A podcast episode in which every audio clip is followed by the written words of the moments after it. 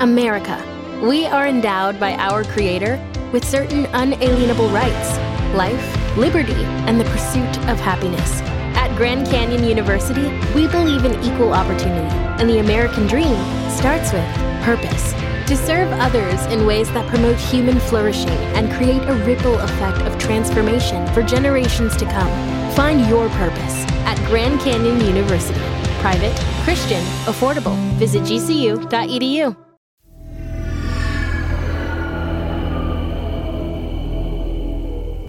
Halo, it's Chief. Show the face to all the covenant and Dr. Catherine Halsey.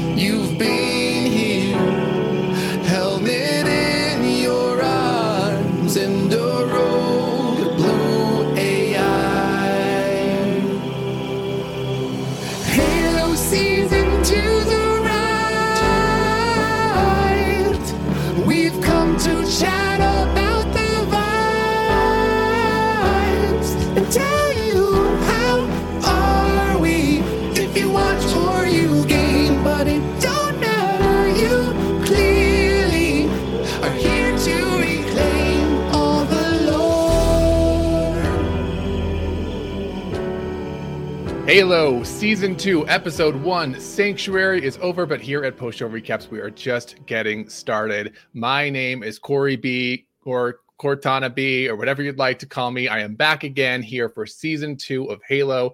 We're very excited to get in and jump into this. Now, my co-host from last season, the great Joshua Wigler, uh, I think he's like trapped in some sort of room with daily clones of Kevin Mahadeo coming in to play games with him. So he is currently indisposed. So we are bringing in our pinch hitter from season one, our great friend Rich Filiberto, DM Filly. Rich, how are you doing?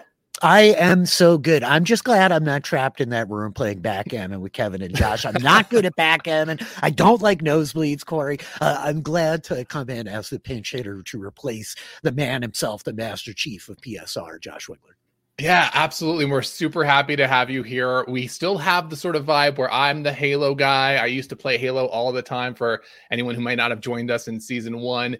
And Rich, you're coming in sort of other than season one itself, uh, pretty uh, unspoiled on what's happened in any of the games or anything like that.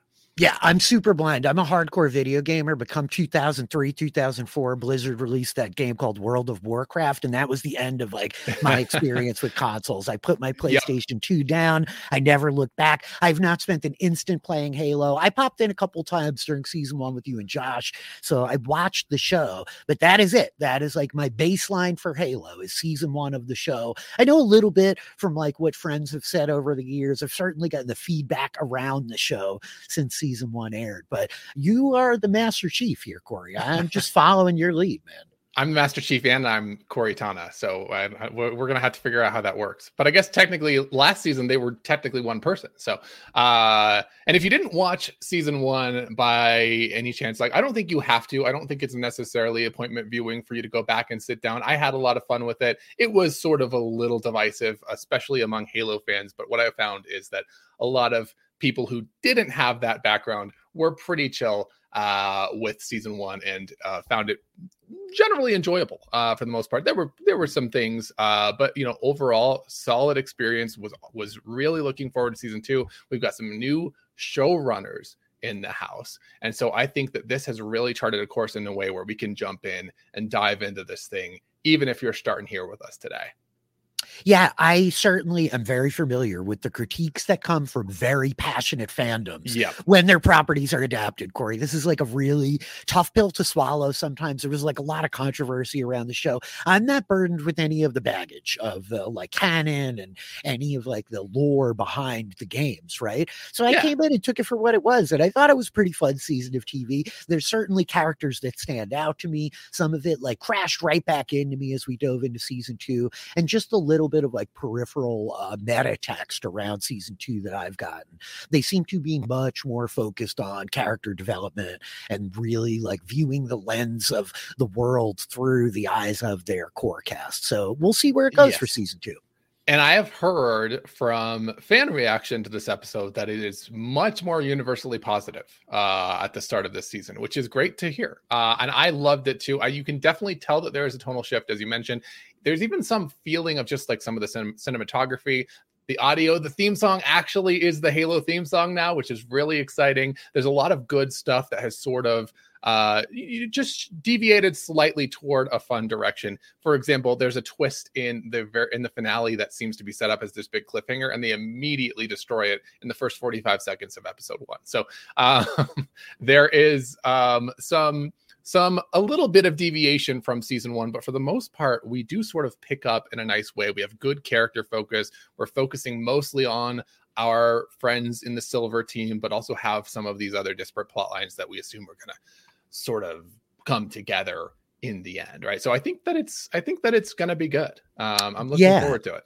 Uh, episode two, especially. I mean, we were bouncing around through a lot of different characters. It really is easy to overlook, kind of like how how broad the world building is. They're all over the place. There's really like a lot of folks to track, and some of them are really compelling. So I'm curious where it's going to go.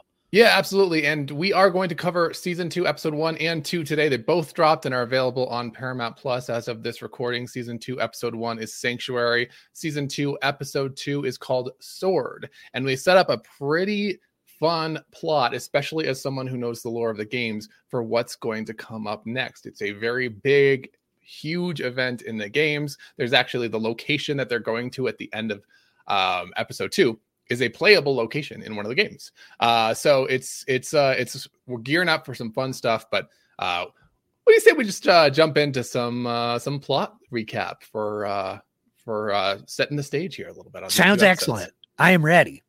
Awesome. Awesome. Okay. And I usually don't get to recap the plot, so we'll see how concise I can make it. Um, you know, new heights here in season two today for me. Uh, so we have our episode one sanctuary. As I alluded to, one of the first things that happens in the episode is John's body, Master Chief. In season one, he ends the finale dying, and Cortana basically activating his body and being the you know the first person shooter vibe of taking control of John's body to save the day. And we start with John on an operating table. Cortana basically says she needs to sever the connection to stop him from permanently dying. Uh, and so they immediately do that uh, just to completely start off this series. Then we jump over to a planet called Sanctuary. And there's something called Operation Shepherd here, where the UNSC, the military, is working to evacuate a very sort of religious village of people off the planet because the covenant, the aliens of the world, are coming to what they call glass the planet. They're going to rain down plasma fire on the planet, basically completely wiping it of all life, uh, which is a bad thing. But these villagers are sort of uh, they're very in tune with nature. They say it's it, would you abandon your child? No, so we're not going to abandon uh, our planet. And so there's some sort of fun banter here right off the bat. You can tell that these characters are, are pretty well fleshed out. They they have some fun banter. They talk together, but Chief ultimately notices that one of the teams is missing and goes looking for them. There is an epic fight between camouflaged elites, these Sangheili aliens who are fighting against John. This is an incredible battle. I loved the effects here slashing at Chief, dodging, shotgun fight.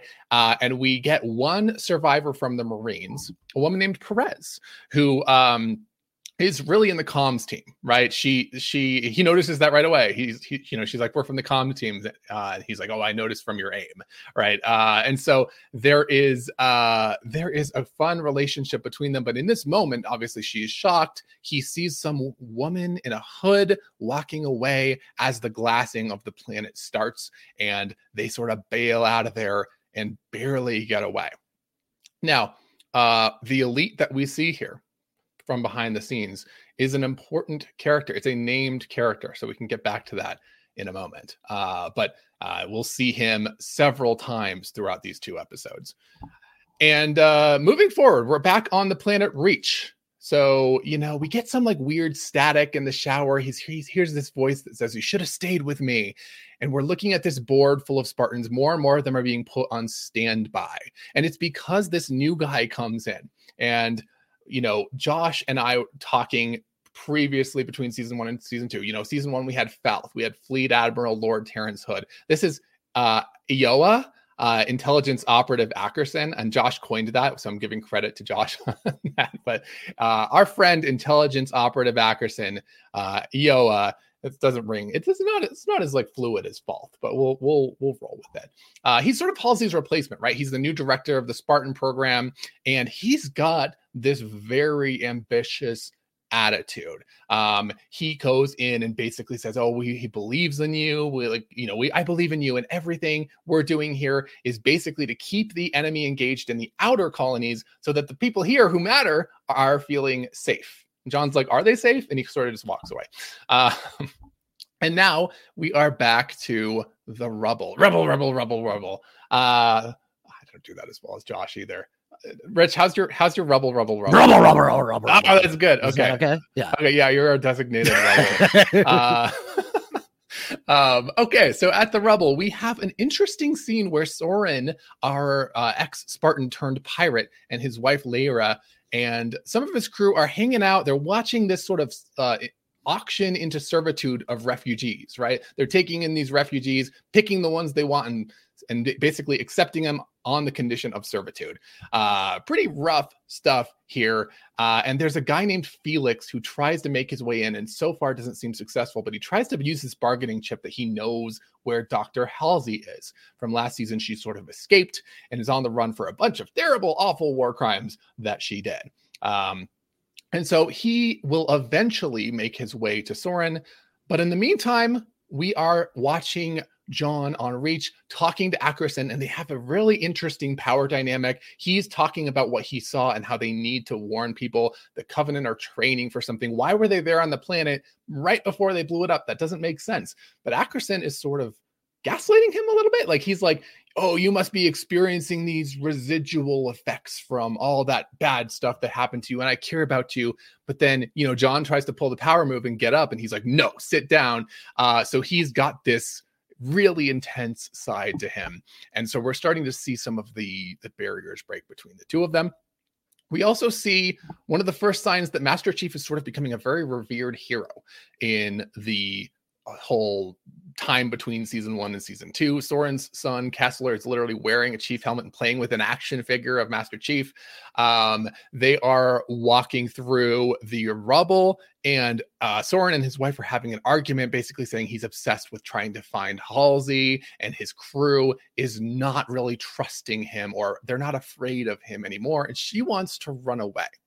Um, and so ultimately, uh, she will probably get that chance after episode two, but maybe without uh, without Soren. Um, so we have ultimately uh, we're we're switching back and forth a lot here. We're back to Reach. We have a couple of different teams here, and one of the teams that is important to the plot. We normally only have gotten the Silver team prior to this point, but we're introduced to the Cobalt team. Uh, they have some like locker room banter. You can tell that there is respect for each other there, but they're sort of a little jealous of Silver Team getting all the limelight. They mentioned they're going out to hunt down what happened to a com relay. They consider it sort of a boring mission, but obviously that pings John a little bit that there was a com relay where he went too. Uh, and that's where the Covenant were sort of training on. Um, and so ultimately, John figures out that there's going to be covenant. Wherever wherever cobalt's going they're going to be there too. He wants ackerson to warn them and he yells and they have another argument where they're sort of both flexing a little bit and trying to see who wins uh, and ultimately ackerson wins again and does not want to warn the team or take any action at all. And so you know ultimately when that all happens uh we'll ultimately see john get really sort of like depressed a little bit here. He's going off to some club. He goes to this like seedy back room with this AI hologram that's like, hey there, sailor, what are you looking for? He swipes a card. She turns into a Cortana. He's like getting this like back room session with Cortana just so that he can talk to her and say that I feel like that maybe maybe there's part of you that's still here with me. Um, very uh very antisocial Spartan vibes for sure. Uh, and we and love to see it. But he also mentions that um, you know, he's seeing certain things and he notices in his sort of flashback when the woman in the hood that he saw on that planet turns his head, it looks like a character who we saw die in season one our friend Makee. And so that's pretty interesting uh, for Chief.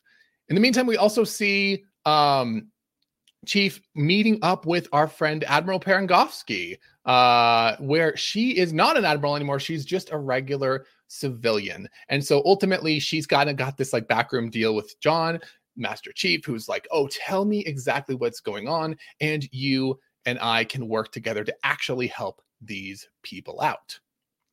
Meanwhile, we've got Soren and his crew. He takes this guy Felix over to an abandoned ship with very low gravity, zero gravity sort of situation. And Felix ultimately turns on him, arresting him. The whole thing about finding Dr. Halsey was a ruse to arrest him for all the crimes that he's done and take him in to custody. Um, and so all of this is happening. And at the very end of the episode, we see this sort of this montage voiceover of someone's voice speaking and it's like this cave wall with markings etched into it. And it turns out that the voice is our another one of our friends from season 1 who we weren't sure that we'd see again our friend Kwan and Kwan is on the rubble sort of like secretly meeting with Soren's son, Kessler, uh, which is very interesting. And she has some intent or some purpose there to teach him about an ancient monster. Um, and that's where we leave the episode. And that's where I'd love to start just talking about this episode real quick. And we'll jump into to episode two in just a second. But like, what do you think this monster is? It's it's this idea of like uh, it's a very old monster. It's older than the light, than this rock, than your god. It's been here the whole time, waiting to meet you in the dark. All it wants is for you to know that there's nothing you could ever love that it can't take away. And so, I, from a game perspective, do have sort of an inkling on what this might be referring to. But do you think this is like a symbolic thing? Do you think this is the covenant, or do you think that this is something else? Yeah, that's really interesting. I mean, my interpretation coming in very blind is like I'm looking to apply it to the things that I know about the world, right? Yeah. The world absolutely. already feels really expansive, Corey. Like I think that the the things that I really appreciate about Halo so far is like the world building. Like I feel like I've they've done a really good job of show don't tell of like the the religious kind of radicals the that have been transplanted 40 years ago and won't move again, even though the plasma strike's coming, and like the ill-equipped comms team, and then even the whole like the the indentured servitude kind of sales auction, right? You feel this context of the world, like John just going down into the city when he runs into the admiral. So when it comes to like this whole metaphor, this fairy tale in the cave, you know, I mean, it's very evocative of like primitive cave paintings, the monsters and the Right. stars, the impossible things that we don't understand.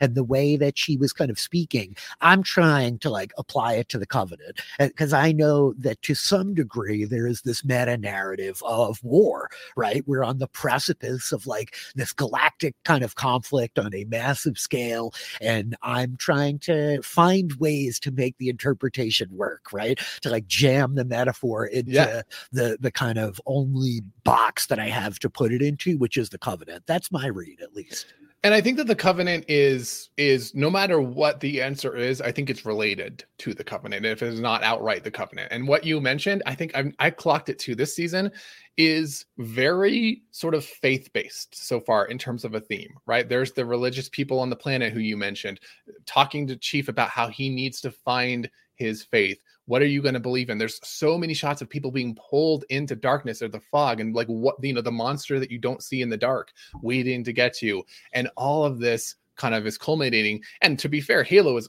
definitely about faith even in the games it's called halo right there's Oh, something yeah. called the ark in the games there's all sorts of metaphors and imagery and everything else the covenant themselves as an alien species is a religious covenant um Yeah, I mean that's what I was honing in on, right? As I'm reflecting back on season one, I'm thinking so much about that like kind of leadership triarchy and uh, the specific like entities that kind of raised Makee and the whole notion of like Makee and John as like these blessed beings, right? They Right. have like these sacred capacities, this touch that is beyond. There's clearly something with like genetic encoding, and I think you get into like really interesting space um, when it comes to like exploring faith and science side by side, right? I got to take a really really great class when I was in high school focused on Da Vinci. And Da Vinci was like considered this great scientist in retrospect, but so much of his work is church sponsored and is mm. religious in nature. And there's a really yeah. interesting interrogation to like extrapolate out of that into a lot of really good science fiction, Corey. I'm thinking of like Battlestar Galactica, even the last couple seasons of Foundation. Like these are interesting themes right off the top for me. Absolutely. And the cool thing about all of this is that there is this underlying point of why are the covenant doing this i mentioned in season one a couple times they're looking for something called a great journey right they're looking for a way to reach the halo rings ultimately but there is this motivation of why and the why might be a little different in the show than in the games but ultimately it's going to follow along the very similar lines. Um, and this religious motivation and this where what's your place in the universe is going to be a big thing. And you can tell that it is from where the show is focusing on it. But I love these little, uh, even just the villagers standing firm as the planet gets destroyed. We're not leaving this one behind. Uh, we are going to stand firm with our planet no matter what happens. It's beautiful. And it's really telling of exactly what they want to go for here and, and lead us into, I think. Yeah, it was great. It conveys such awesome character. That like shaman, priestess, whatever she is. I love the way they talk about her, Corey. It was very like again, like it just uh, conveys some of the world to me and like the yes. perspective of the soldiers in the world, right? And she's like, 40 years ago, you did this, and they have no clue of like the history of 40 years ago. They're just these grunts on the ground with the job to do, you know. But, no, yeah. Um, I like the, who's like, I'm a Baptist. Like he has it's That's great. a great line. And, and it's like relatable too, to put something of today's like uh, contemporary age yeah. into this future setting really helps like round us out and bore us to like what we're supposed to be understanding. But just to speak to like the shaman, like that's a, I, I presume, a one episode character who just mm-hmm. was really perfect in the role, right? Like um, beyond like the actual actor and like playing the part. I just think having that character there as like a foil to offer this pushback of like, you guys did this already. Like 40 years ago, we ran away and you left us here. The world we came, we like left was like beautiful. It had water and trees. And now we're on this barren place. I'm like, what are you going to do with this? You're going to shuffle us off the side. So I don't know. There was a lot of stuff like this in Foundation season two. I'm probably going to evoke it a lot while sure. we're talking through Halo because it was a recent sci fi property that I just kind of blew my socks off. But a really strong start right? Yeah. Um, into like the action scene and and John like fighting the the Covenant. Like I, I thought it was a really good entry into season one for sure. Absolutely agreed. And I think that ultimately the funny thing about all that is that she was ultimately right right we go into the scene with Ackerson basically saying yeah we don't really care about the outer colonies they can get glassed all we want as long as people here feel safe um so i in some ways she was right that it was you know sort of sad it's fruitless it's it's it's there's no way out but that's ultimately what she did was the right way to go. Um and i think that ultimately um there's this funny stark contrast too between all that happening these big armored giant super soldier spartans especially now that they have their pellets taken out and they're like actually fun uh where in season one they had some fun moments but like they were they were pretty like statuesque in season one a lot of the time, with the exception of John. We have like this scene at the beginning with uh Vannak basically talking about, oh yeah, he took out his pellet. He's like, I watch programs sometimes, like animals and stuff.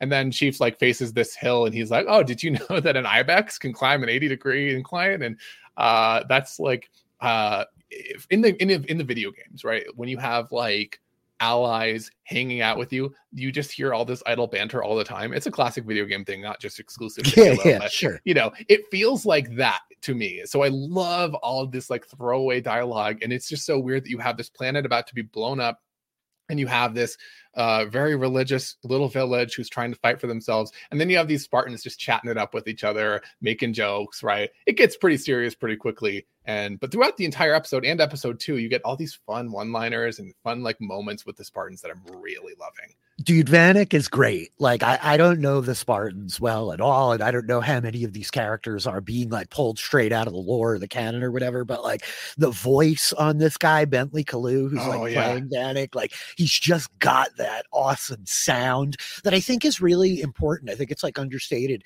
in a show where we're going to have these guys in helmets a lot of the time to have that yep. really distinctive voice, like carries a lot. But he's got that awesome, like you know, I, like I don't, I only give so many F's charm, you know. Mhm. And any man who could like invoke the vertical ascension of the ibex uh, with such clarity, like speaks to my heart, Corey. I'm like so perpetually impressed by mountain goats of all varieties, especially the ibex for their like uh, climbing abilities. It's really wild. It's something to see. I mean, it's an impressive fact. I mean, Kai looked at him like he was like saying something weird. I'm like, wow, really? I didn't know they could do that. That's pretty awesome.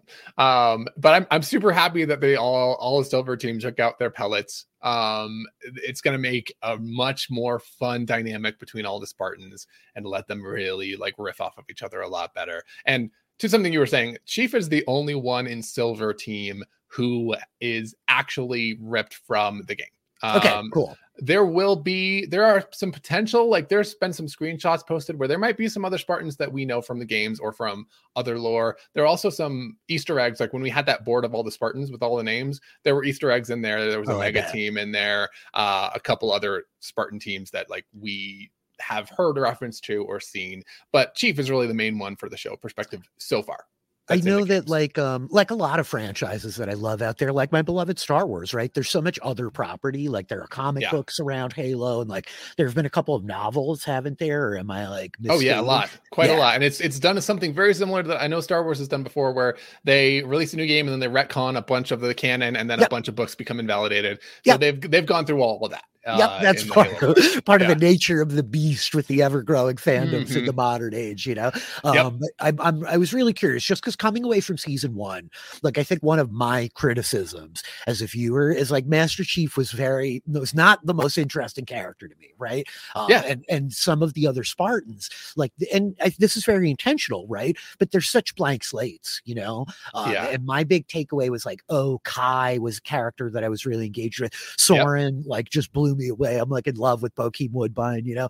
So oh, coming Oh, yeah. back, getting a little bit, and just in these two episodes, just a little bit, we'll talk about Riz more, but like digging into Yes. Vannak and giving him some characterization, I think it goes a long way. Like if this is going to be our core group and I'm supposed to Yeah. be invested in them, then you need to like do some work to invest me. And I appreciate that they are, right? Absolutely. I think they do a great job both in elevating the rest of Silver Team and and we said that Kai was the most interesting character season 1 out of out of Silver Team and she's actually taken the most backseat in the Yeah. first two episodes and I love that because they're really giving us time to actually understand who the rest of them are including John himself who I think is starting to fill a specific niche in the team too with his role as their leader, but also with his role as this revered hero that is being vaulted up across the entire galaxy, basically, as this symbol of hope and freedom for the world, uh, walking past literal projections of himself, making poses.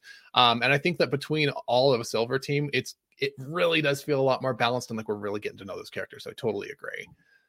It's a good choice. You know, it's a really tough thing to do. I'm talking about Masters of Air over on Apple TV with Ariel, and Mhm. we're tracking these bomber crews in World War II. And it's so tough because you have this big ensemble around Yeah. all of your leads. And when it's really easy to look, uh, it, it's a story about like American soldiers in World War II. So it's a bunch of white guys wearing the same clothes, Corey. and Yeah. like it's it's really easy to lose track. And you, you know, when you're dealing with I think especially wartime stories that are using the tension of like life and death and loss and camaraderie you you need to be invested in the characters right? So i really thought it was a strong like showing from silver team in these two episodes to just ground me out in them as a group more uh, like big profound kind of change there for me And this is why season two, in some ways, season one, in some ways, feels almost like a prologue to me, right? Because we we went through the entire season with most of them, or at least half of Silver Team, not taking out their pellets or not taking them out until the very end, which gives us no emotion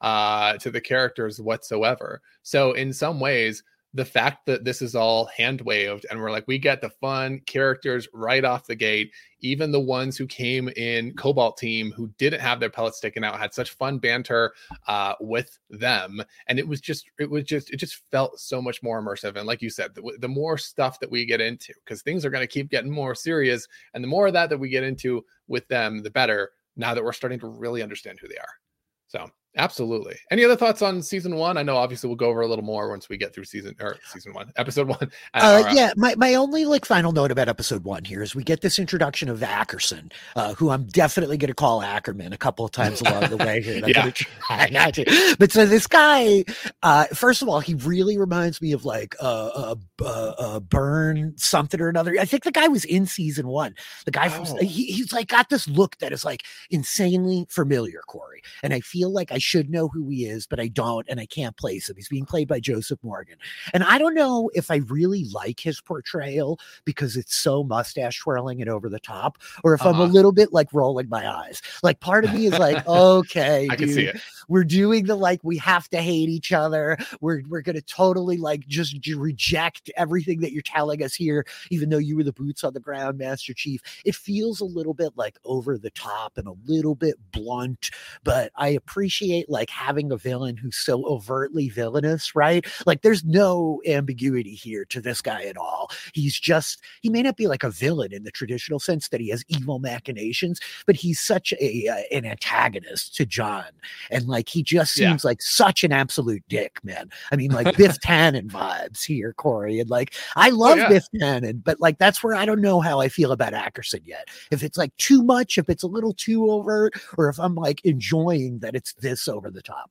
Yeah, and Ackerson is he- uh, seems like a very smart guy, and I think that a lot of uh, I think having a little bit of lore context here does slightly help with Ackerson because he does have motivations that we have at least in our other timeline or game timeline. He does have some motivations that we haven't clued in on yet, which maybe because I think what what it might what that might amount to to me is that his motivations aren't clear yet and why is he just shutting John down for Mhm. these legitimate concerns? Why is he gaslighting him? What is his intent and his purpose? Um, we get a little more nefarity going on for him in episode two, and it gives a little bit of a clue, but ultimately he still is kind of just just massive dick, right? Like he's Yeah. just like like he he is uh he's got this polish to him and he's got this authority and he's got so much assertiveness but ultimately he's meeting his own ends and it leaves you to wonder like why is he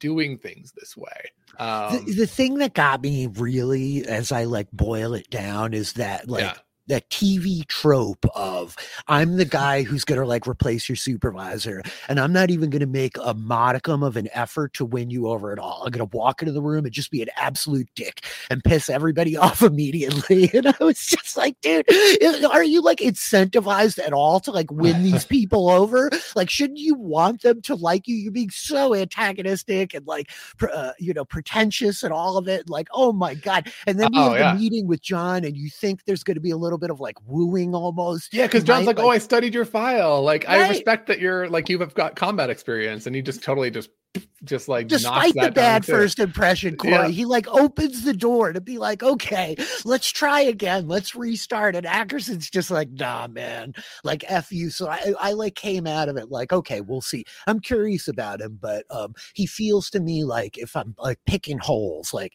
the Yeah. kind of weakest new element where I'm like, all right, sure this guy is just so overt, you know. Um, No, that said, like there's certainly more to dig around in episode two with him and his motivations. Yeah, and that's still really good perspective to know. I do think that if this goes the way I think it'll go, you will hopefully not a, not like sympathize with it, but at least have some more understanding on why he's being a jerk to the Spartans, Okay. why he's motivated the way he's motivated. I, I feel like if they go the direction that he goes in in the in the main canon, then uh, we'll find that out for sure. Okay, but I mean, I. I totally can I totally can see that like coming from like the way you said. it. I'm like, yeah, he, he to- totally is just sort of like an unjustifiable. it's it, it's just was like the TV trope thing, you know, Yeah, like yeah. I'm the new boss, I'm a total a hole. The guy that I'm thinking of is Burn Gorman, who he just like looks so much like he was uh, one of Oh, the yeah, Night yeah. Watch degenerates who like kills Craster and drinks out of his skull at the end of Game of Thrones. Like he's a total maniac. He's in Pacific Rim. He's a really great actor, but like uh, Ackerson just reminds me of him so much. It's kind of wild. So Ah, yeah, no, that's that. It's it's funny because like I didn't have that perception of him at all, but now I like like I said, now that you're saying that, I'm like, okay, I could see it. I could see it. Uh, well, awesome. We'll definitely keep our eye on that and figure out where it goes. And we do get some more in episode two. So let's jump in. Let's uh, let's talk through what happens in episode two. We start with our friend Dr. Catherine Halsey. Uh, didn't see her at all in episode one, and she's in this like very like picturesque room, and a young girl brings her tea and like is really interested to learn how to play backgammon with her. We don't know who this girl is. Halsey's sort of talking to her and sort of placating her a little bit, but she obviously wants information from this young girl. She's asking her what's outside of the room. Oh, there's a man. What's his name? What's he like? But then her nose starts bleeding. And if you've watched season one, that is a very strong indicator that someone is a clone, because if you're cloned very poorly, uh, you live a very short amount of time, and the nosebleed is sort of the first sign that your life is almost done. Uh, so the girl freaks out, and Halsey tries her best to get her to say anything before she dies, but she just plops over on the table. Uh, and so we get that a couple times in this episode, uh, where she just is continuously trying to work over this poor clone, uh, or you know, a new clone every time, and uh, it's sort of this weird perpetuity, like of just madness. It's like almost like it's is it torture? I'm not totally sure. We'll talk about that for sure. Um, we jump over to a another sort of locker room scene, but this time it's with Riz, and we sort of alluded to this. We get a lot of a spotlight on Riz in this episode, and you can see her scars. She took a nasty grenade hit in season one, and she has these really terrible looking scars on her arm and on her back. Um, she tells Kai that she would never put her pellet back in again, even if it would help her with the pain and she's really insistent that she wants to keep working and keep trying um, and so you know, there are some conversations about what's been going on with Ackerman. John tells Kai about what he saw. He saw Makee. Kai's like, that's not possible. I shot Makee and killed her. Um, and so there's a little bit of suspicion like, what is John seeing? Is something wrong with him? Is he compromised? A little bit of questions in the air there. Um, and now, of course, we have our Spartan board the one we talked about before, and this is one of my favorite scenes. I love this, this pure comedy. Uh, there's this guy who's changing out the board, and Cobalt Team status is being changed to this red standby on the board. So he's flipping on the board and changing things.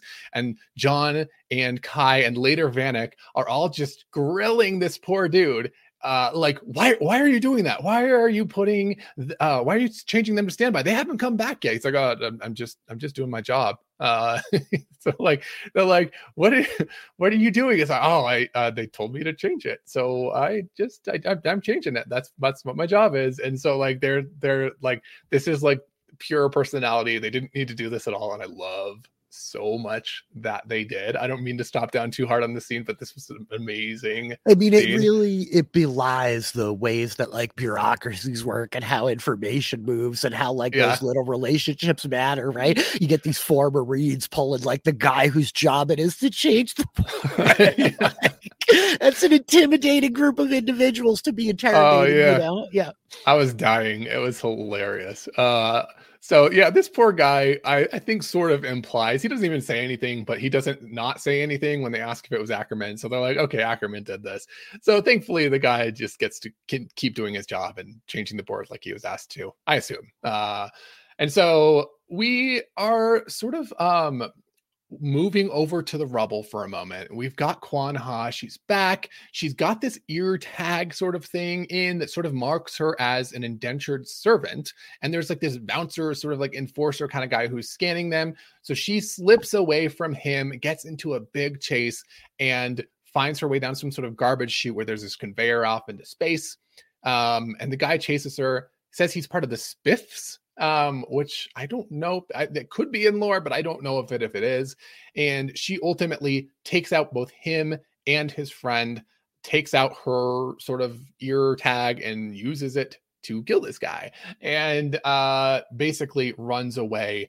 And ultimately, she's gonna go talk to Soren's son, who kind of uh, Kessler, Soren's son Kessler, and uh, basically says, "Yeah, I know that the grown-ups are after you, right? I know that all this stuff is happening." And she basically says, "You and your mom are in danger, and bad things are going to happen." Kind of actually makes him a little mad because she says his dad's not coming back. He runs away, and she gets really frustrated. And in the meantime, when all this is happening, Soren's wife is trying to get his Soren's ship back and getting really frustrated at his crew. He's, you know, she's saying he would never have left you behind. This is his ship. This is why I want the ship. So she's clearly trying to run away on Soren's ship.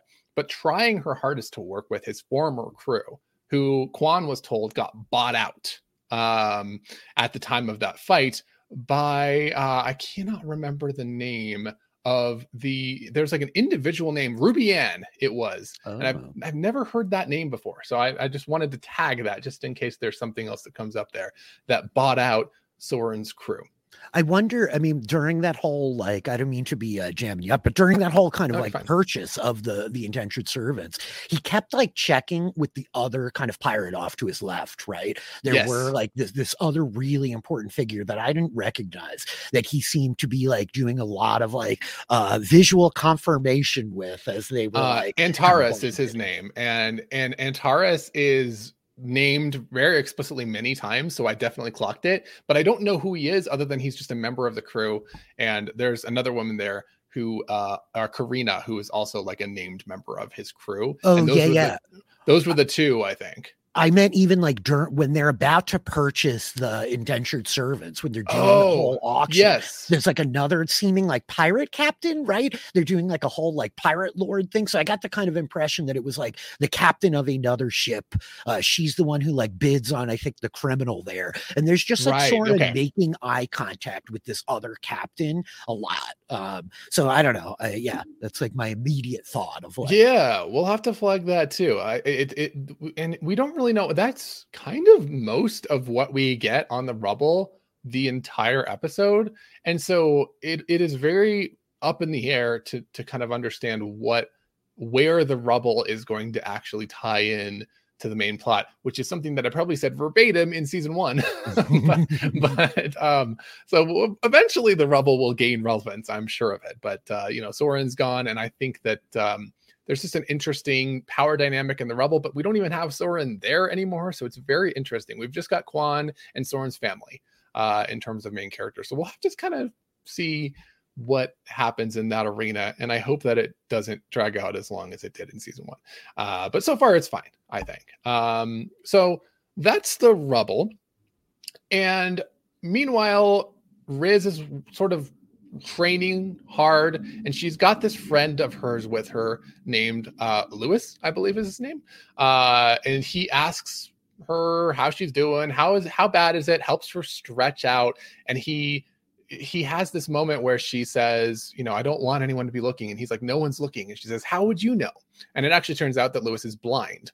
Uh, and we learn later that Lewis actually became blind because he was a member of the Spartan 2 program, along with Riz, along with all the other people. But he started becoming blind as a result of all these painful, awful augmentations that the Spartans received and lost his vision. So he's sort of this guiding character for Riz to say, you don't have to be a Spartan you know, yeah, Spartans never die, whatever else, but there's life outside of being this warrior, right? Uh, and you can live it if you want to. So he actually convinces her to move over and talk to a friend of his. Uh, Danilo is his name. Um, and just jumping ahead to that, you know, we're they were talking a little bit. Lewis kind of gives his backstory, everything that he's sort of witnessed, and he presses on her scars and sort of she realizes the pain that she has and says that she should let it go. Uh, her life belongs to her, right? Your life is hers. It belongs to you. And so she has this moment before they go out on the mission at the end where she's really sort of reconciling uh, her situation and her injury and possibly a disability that she might have moving forward. So that's definitely something to keep an eye on with riz and sort of the backstory that we're sort of jumping into with her. And then uh, of course we have uh the rest of silver team which sometimes also includes Riz. they're going through this really cool real life combat training it's a live fire combat training which is just wild but i guess they're spartans so they can handle it uh running through this really beautiful green planet at superhuman speeds climbing up cliffs taking shots at each other and ultimately riz falls down, smashes herself on a rock near this waterfall. Vannak makes a hilarious joke again uh, and over explains it, which is also equally hilarious. Um, and then they Chief is pushing them really hard to run it back again, specifically targeting Riz. Riz takes another really nasty fall, even worse this time, can't even get up.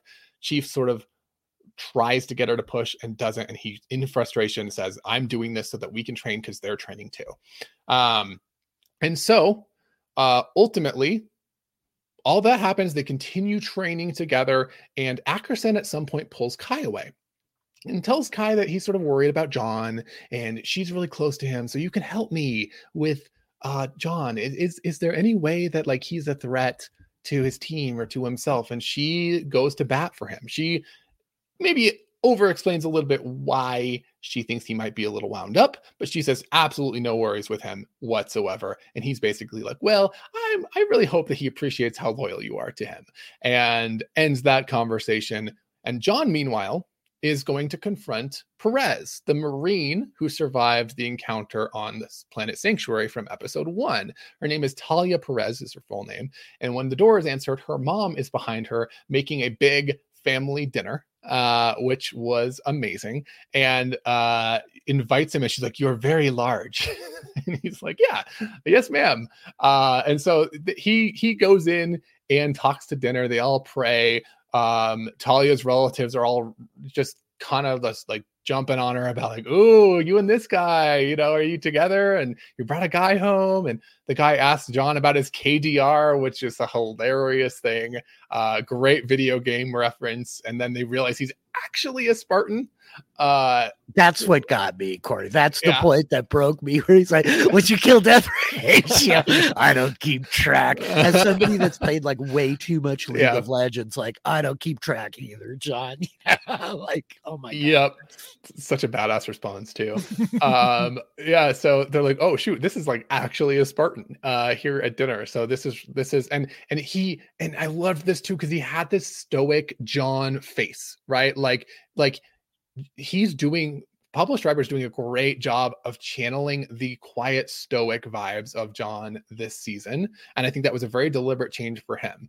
And but there was this moment where he's quiet uh, after after that line and stays with completely stoic, but then after several seconds, he a tiny little smile pops on his face and they all start cracking up and i love that so much. It's like a little introduction to more personality for him while still staying true to the original character too. Uh, that whole scene was just magnificent uh start to finish and it's like such a random thing but again uh they got to keep doing this thing. It's awesome.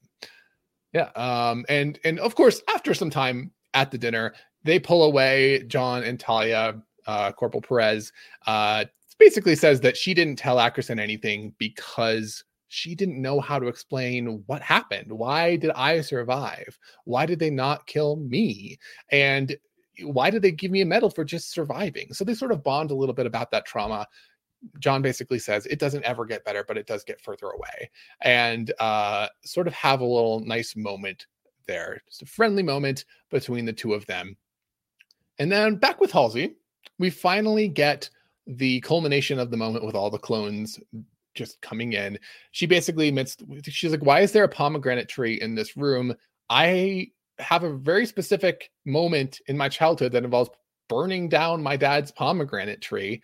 And I've only one person could possibly know about that. And we know that that's in reference to Cortana, who was basically made off of her brain. So she would know that memory. And so she's eh, eh, she realizes that uh, our friend Ackerson, I almost said Ackerman that time. Uh, Ackerson jumps in and he's like, Yeah, it's me. And basically says, uh, Let's not jump ahead of ourselves. Cortana's secure. Don't worry about John. And we still don't know what he wants with Halsey, but he's continuously tormenting her with more clones of this young girl, Julia, uh, over and over again, which is where we leave Halsey this episode. Uh, very interesting stuff.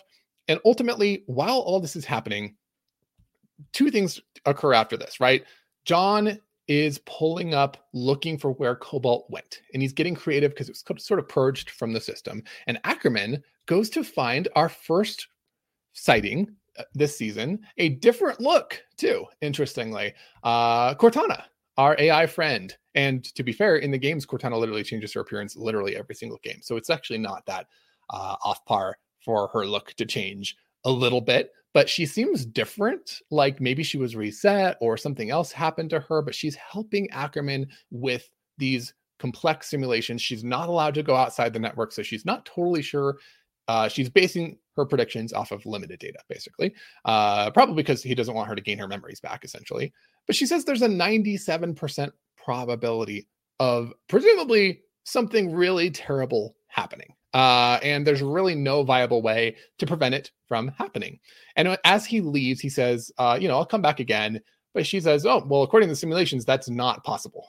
and uh, so you know that something's going to go down very soon. Um, meanwhile, lending to this point, John actually finds what happens to Cobalt Team going to shut down this relay. Turns out the relay is on Reach, the very planet that almost all of season one and season two was headquartered in. Uh, the very planet that he is currently on. The flight never left the planet at all. And so he sneaks Silver Team out on a Pelican and they are disengaging autopilot, sneaking over there and saying the Covenant are on reach and they are about to get into some business here at the uh, at the at the Visegrad Relay, which is a game that that's the game location I mentioned before. So I'm sure there's going to be some combat taking place there. And at the very last scene, there are we we go to that relay before before silver team gets there. There's marines moving down a dark hallway. Their commander is kind of an idiot like moving his troops like squad by squad into darkness as they get slaughtered and he's the last one just standing there by himself like dude what are you doing? Uh you know marines are not always the smartest in the games either friggin so, tv uh, marines corey they're, come they're, on. they are for sure npcs uh in this situation.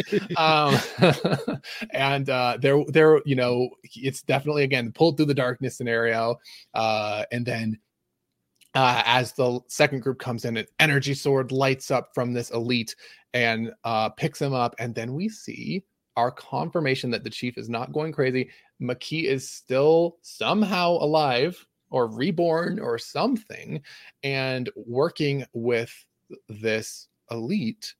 And she asks this elite to open the door. The elite's like, What are we doing here? We actually see some dialogue from him um, saying that this is not an honorable battle at all. Uh, and she's like, Can you just open the door, please? Like, uh, and he does, and it's the other half of the relic. Um, which notably, too, Ackerson was before he talked to Cortana with the other half of the relic, and even tried touching it. So I think he like sort of has a little complex too, right? Like why why doesn't it work for me? Um, but Makee's back. She's got this relic. She's about to touch it as the episode ends. So I think everything is going to spiral into chaos. But what I do want to mention for uh, Halo fans and for your sake is that this elite is credited as the Arbiter. That's Ooh. its official name.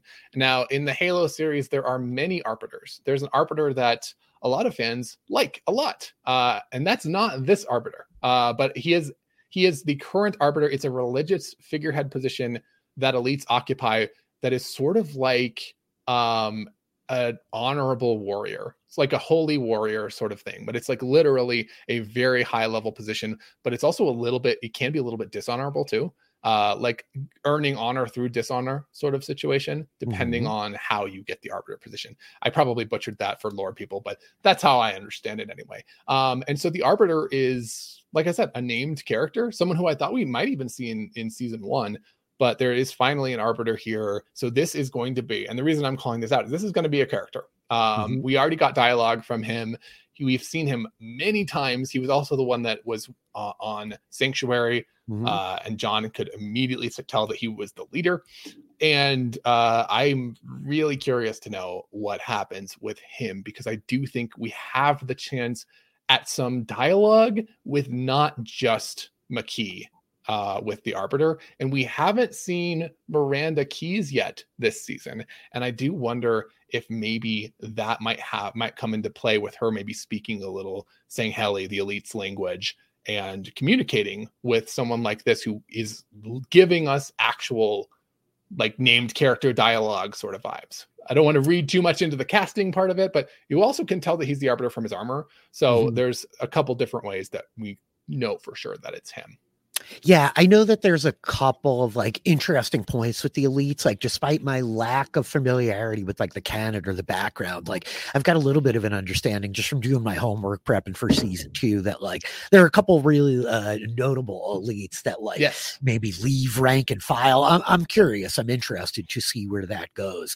Um, just to like all of episode two, I think like to go to the Master Chief part of it, um, the him like going to the dinner scene was really interesting to me, Corey. There's a beat Yeah. at the end of the Wheel of Time season one where we do this with the character that I really love in the Wheel of Time, and it, it creates this opportunity where you put them in with this family. And I thought that, especially for John, who is this total blank slate, right? Like Yeah. the whole part of like what we're dealing with with Halsey is like these war crimes of like rounding up children. John's like parent, John was replaced by a clone that just died, right? If I'm Yeah. remembering that right. Like Halsey did this terrible stuff and robbed him of all of the accoutrements of humanity, i.e., a family, loved Yeah. ones, right? So for him to go into this environment and see the dichotomy between between he and this comms officer of like, oh, this thing that I yearn for, this like hole that I feel like I have, like I don't have these emotional connections. I don't know how to talk to people, right? I mean, that's what he's like having the whole backroom conversation with Cortana about.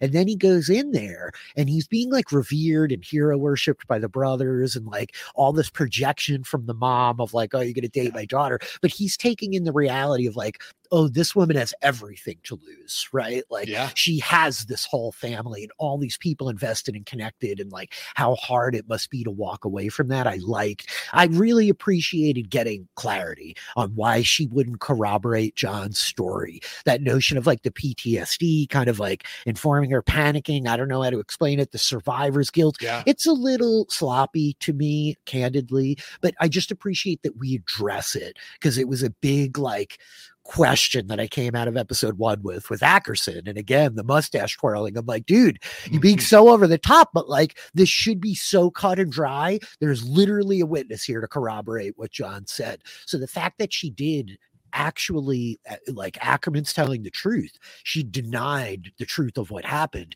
that's Yeah. really interesting right um, just is. jumping around a little bit like soren uh, like i really love Bu- Bokeem Woodbine as an actor but soren is the most interesting character to me by far and i really hope he's not dead corey like i'll believe it if he is the whole like reversal of the arrest i thought was really well done like yeah. I went from believing the indentured servant was more than he seems to accepting no, he's exactly what he seems, to And then then- being like yeah. surprised by the reversal at the end. So that's super effective, like very well done in all of the execution there. And I love Soren's wife too, like pushing back on the pirate crew, the little bit of like humanity of like they know that they really have this guy over, and there is a little like, oh man, like like we now have to deal with the fallout. Like we are, this woman is in our face. We are trying to figure out how to steal a ship. He does have a son. Like the Yeah. weight of that was all really compelling stuff to me.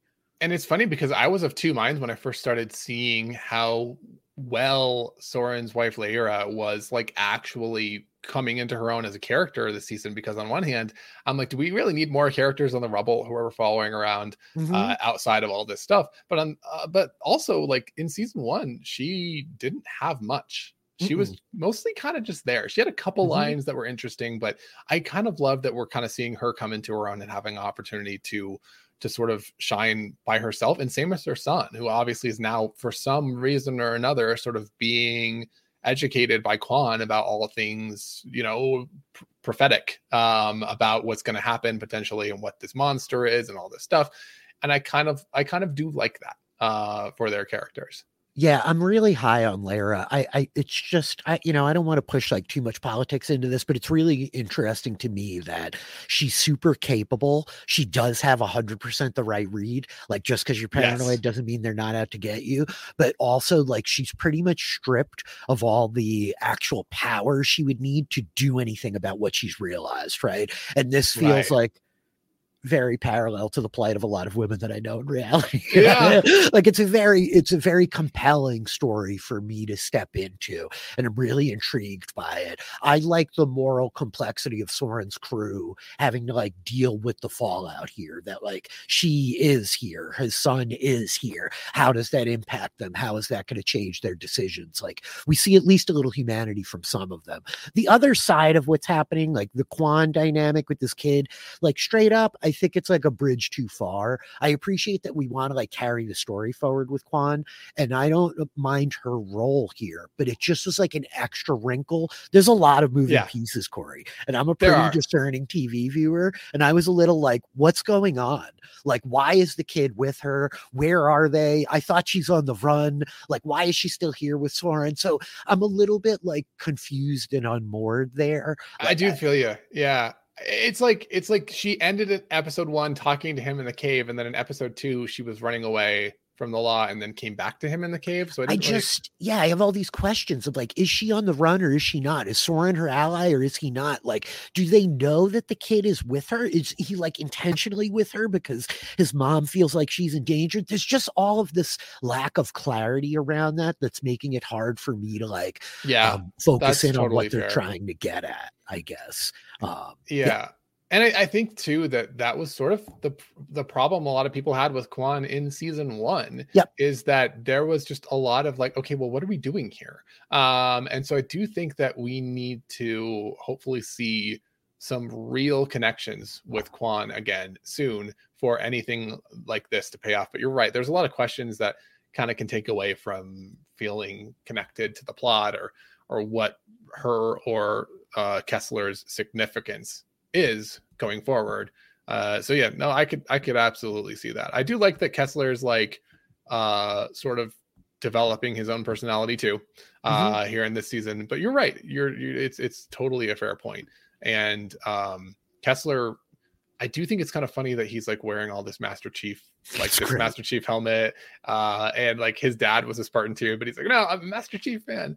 Um, I love the action figure, dude. I love an in-universe action figure. is very, Oh, yeah. very fun. You know. oh uh, yeah absolutely and and so yeah i mean i think that i think that everything going on in the rubble is again like i want to know where it goes i ne- it needs to make some connections. I don't think that soren's dead though i mean i hope he's not but you know he was arrested. I feel like it could even be a situation where um maybe he's just being rounded up again. Maybe he's going to get brought back to reach but then reach gets attacked or something. Like you know it, it- there could be several ways that this actually could be good for our for our boy soren uh getting him sort of back into the mix a little bit Yeah, not just I'm with you there. I, I shouldn't say dead. It was pretty clear he was being arrested, right? But like narratively dead. I don't want him to yeah. turn into a MacGuffin, right? yeah I yeah. like him as like an active agent in the story. Like he just is this this wrinkle that is like outside the Marines. That's pretty interesting to me. And I think you get an interesting like um other side of that with the Riz storyline and everything that's going on there. I mean, that's like really interesting. Just in the notion again of the way that like we as people in the 21st century tie our identity to our profession and all Yeah. of a sudden like when you're ill equipped to do that or you lose your job or or you know you're injured in her case i mean certainly the case with like so many professions these people who are athletes all this kind of stuff when you can no longer perform like the functions like what that Yeah. means about your identity how it breaks you down and especially when it comes to people that have literally been like ai adjusted with these pellets in them to like just trust identify in this very singular fashion and value themselves in this very singular fashion I mean, I think a lot of people can relate to like being in an industry and getting like steeped in that industry, even if it's not like the military industrial complex, the yeah like being in that cycle every day. And like these are the people around you, and this is how you value yourself, and this is where you like look for achievement, and your dreams begin to like change in terms of like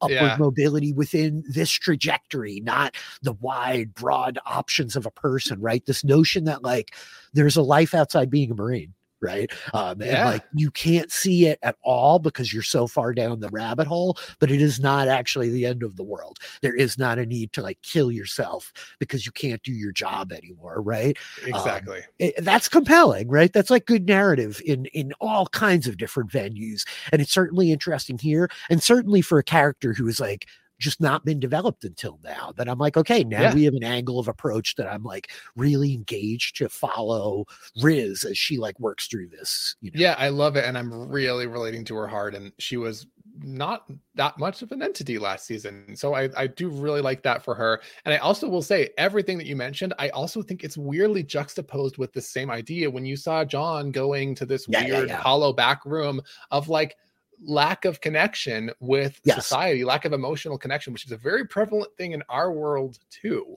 and uh you know not necessarily knowing how to form social connections becoming disconnected from others not knowing how to get uh you know express your emotions or who you can express them to comfortably and i think those two things that battle with riz and just showing that in john of you know where these people are at socially and emotionally is a wild and potent combo you wouldn't Mhm. necessarily expect you to like have a situation where you know you've got these super soldiers out there who are struggling with you know potentially uh reaching past the point of their usefulness in their profession like you mentioned in sort of uh like where do i go from here is their life outside this world but also like once you get outside the world you don't have any connections you don't have Mhm. any uh you know emotional vulnerability whatsoever and i do think that that's where also riz uh needs to make connections with uh you know this this guy dalio who uh or danilo excuse excuse me um who is like uh i think sort of therapist vibes uh i'm, I'm feeling like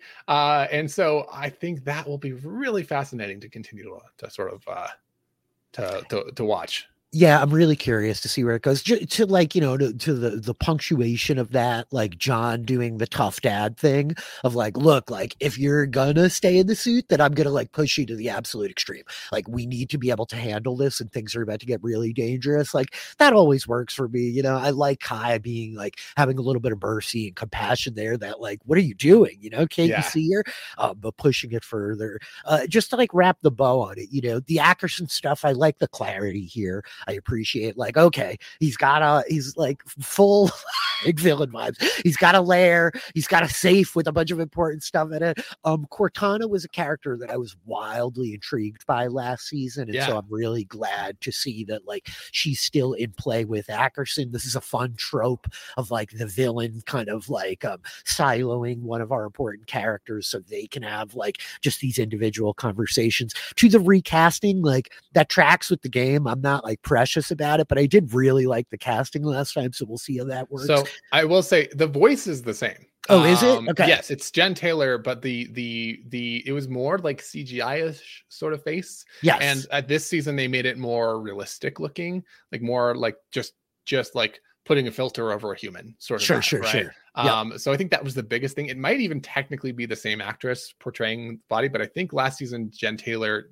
the original game voice of Cortana, and still the voice of Cortana, might have just done some mocap for it. So like I'm Mhm. not exactly sure um, you know, where it where it all landed, like in the exact nuances, but it's like half half a recast is what is what I would say.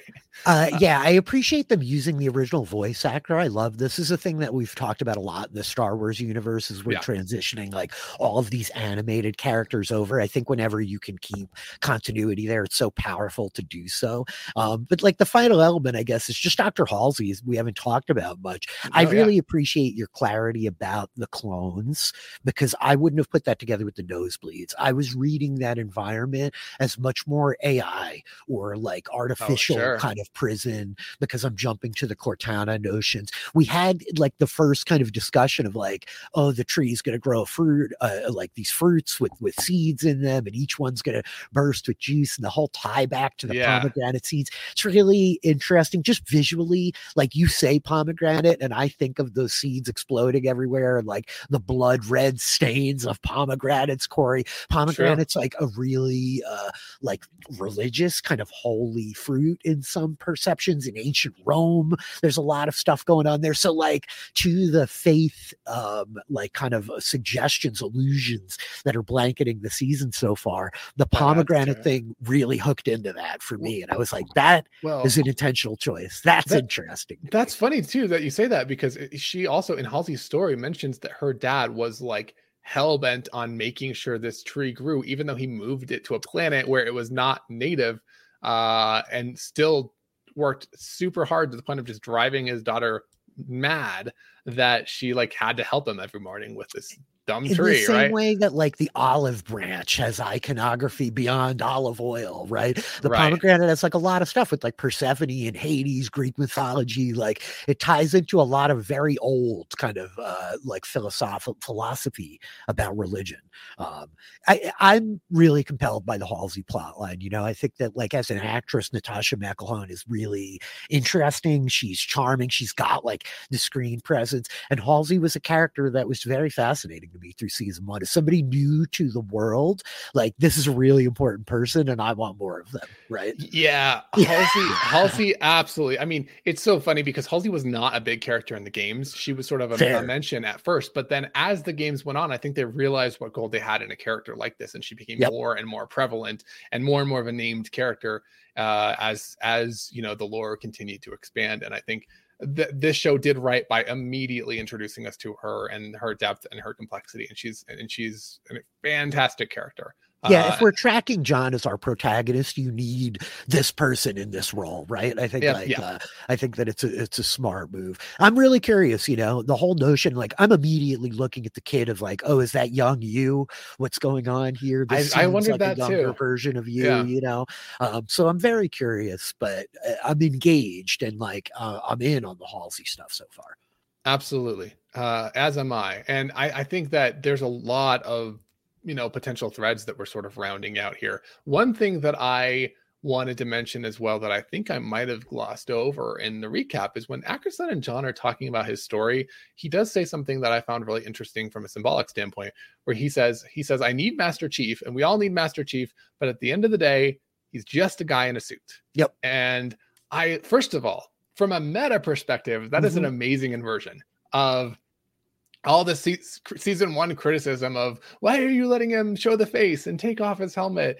And now they're basically being like well if you want to actually care about this guy like ackerson could literally replace him with some other dude in the same suit and trick the rest of the general populace which i wouldn't be surprised if that might happen in some capacity this season and suddenly you're like oh maybe i do actually care about the person underneath the suit uh, a little bit more so it kind of i feel like that was a little bit of a poke uh, there, you know? for Like, sure, dude. uh, for sure. And I I appreciate it. I mean, look, it like creates tension, which I think is interesting. And it's playing on like the, the canon in world, right? That like, yeah. who is Master Chief? He's this blank Chief. Master Chief could like walk in and sit down at your at your family At dinner your on family Sunday dinner, night, yeah. and you don't know it's him, right? Uh, so Yep. like, you know, it works.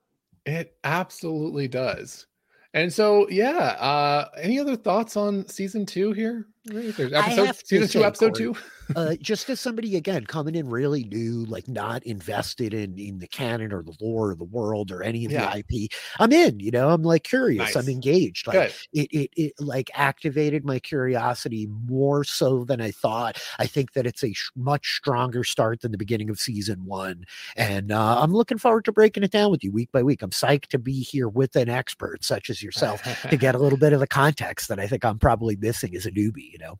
Oh yeah, I'm honored to have you here with me, and we're gonna be here every week, probably. You know, give or take some potential scheduling commitments, and we're gonna give you coverage of this entire Halo season two. You can always subscribe at Post Show Recaps, or we have a dedicated feed at postshowrecaps.com/slash Halo, uh, where you can come and join us uh, for the rest of the ride here. And ultimately we have a, uh, some some really fun threads to tie up coming up and the most notable of which is is it seems like ackerson and chief both know that some stuff is going to happen on reach. And so i would be shocked if that didn't culminate next episode but it's possible. We got an entire like uh spin-off episode in season one before the I got to imagine if they're naming maps for you in the title, that it's to pop off next week, man. I'm ready. Oh, for sure, for sure. I, I, I'm, I'm looking forward to it, uh, and would love anyone who'd like to join us on the ride. We're having fun here. And Rich, where else are you having fun out on the internet? Where can people Oh find you? gosh, once in a while I'm over at twitch.tv slash DM Filly looking to fire up some uh, Dungeons and Dragons, streaming role playing games when I can. Hoping to be playing some video games in the next couple months. The VODs for all that stuff on YouTube of the same name. I'm breaking down Masters of Air with Ariel. It's been really interesting. It's the kind of final companion, I shouldn't say final, but the third companion piece along with Band of Brothers in the Pacific from Tom Hanks, Steven Spielberg, Yeah. Amblin Production Company over on Apple TV. So if you dug those shows, I know Band of Brothers is beloved, The Pacific a little less so. Masters of Air is coming in strong. Uh, four episodes into season one. Ariel and I having fun breaking it down every week. Uh, I'm at DM Filly on that place that I still call Twitter. Hit me up there. Let me know what you're thinking about Halo. And uh, yeah, that's about it, Corey. Yeah, awesome. Well, I have significantly less than that, but you can find me also on Twitter, Instagram, Threads, many places at Cavix, C A V X, and uh, you know, hit us up and we'll we'll chat Halo. If you have any feedback, uh, generally speaking, feel free to send it our way as well. And uh, we would love to see you back here. I was gonna say same time, same place, but that is literally not true in any sense of the word. whatever time you decide to listen to the next episode and whatever place you decide to listen to it, we will be there. Hope you will too. Until then, we'll see you next time. And Rich, uh, when Beacon 23, you had like a really fun quip at the end of every episode. Do you have something for us? And then not Oh. put you on the spot. My God, I got to go play backgammon with Kevin Mahadeo to get my nose to stop bleeding. We'll see you next time. Uh, bye.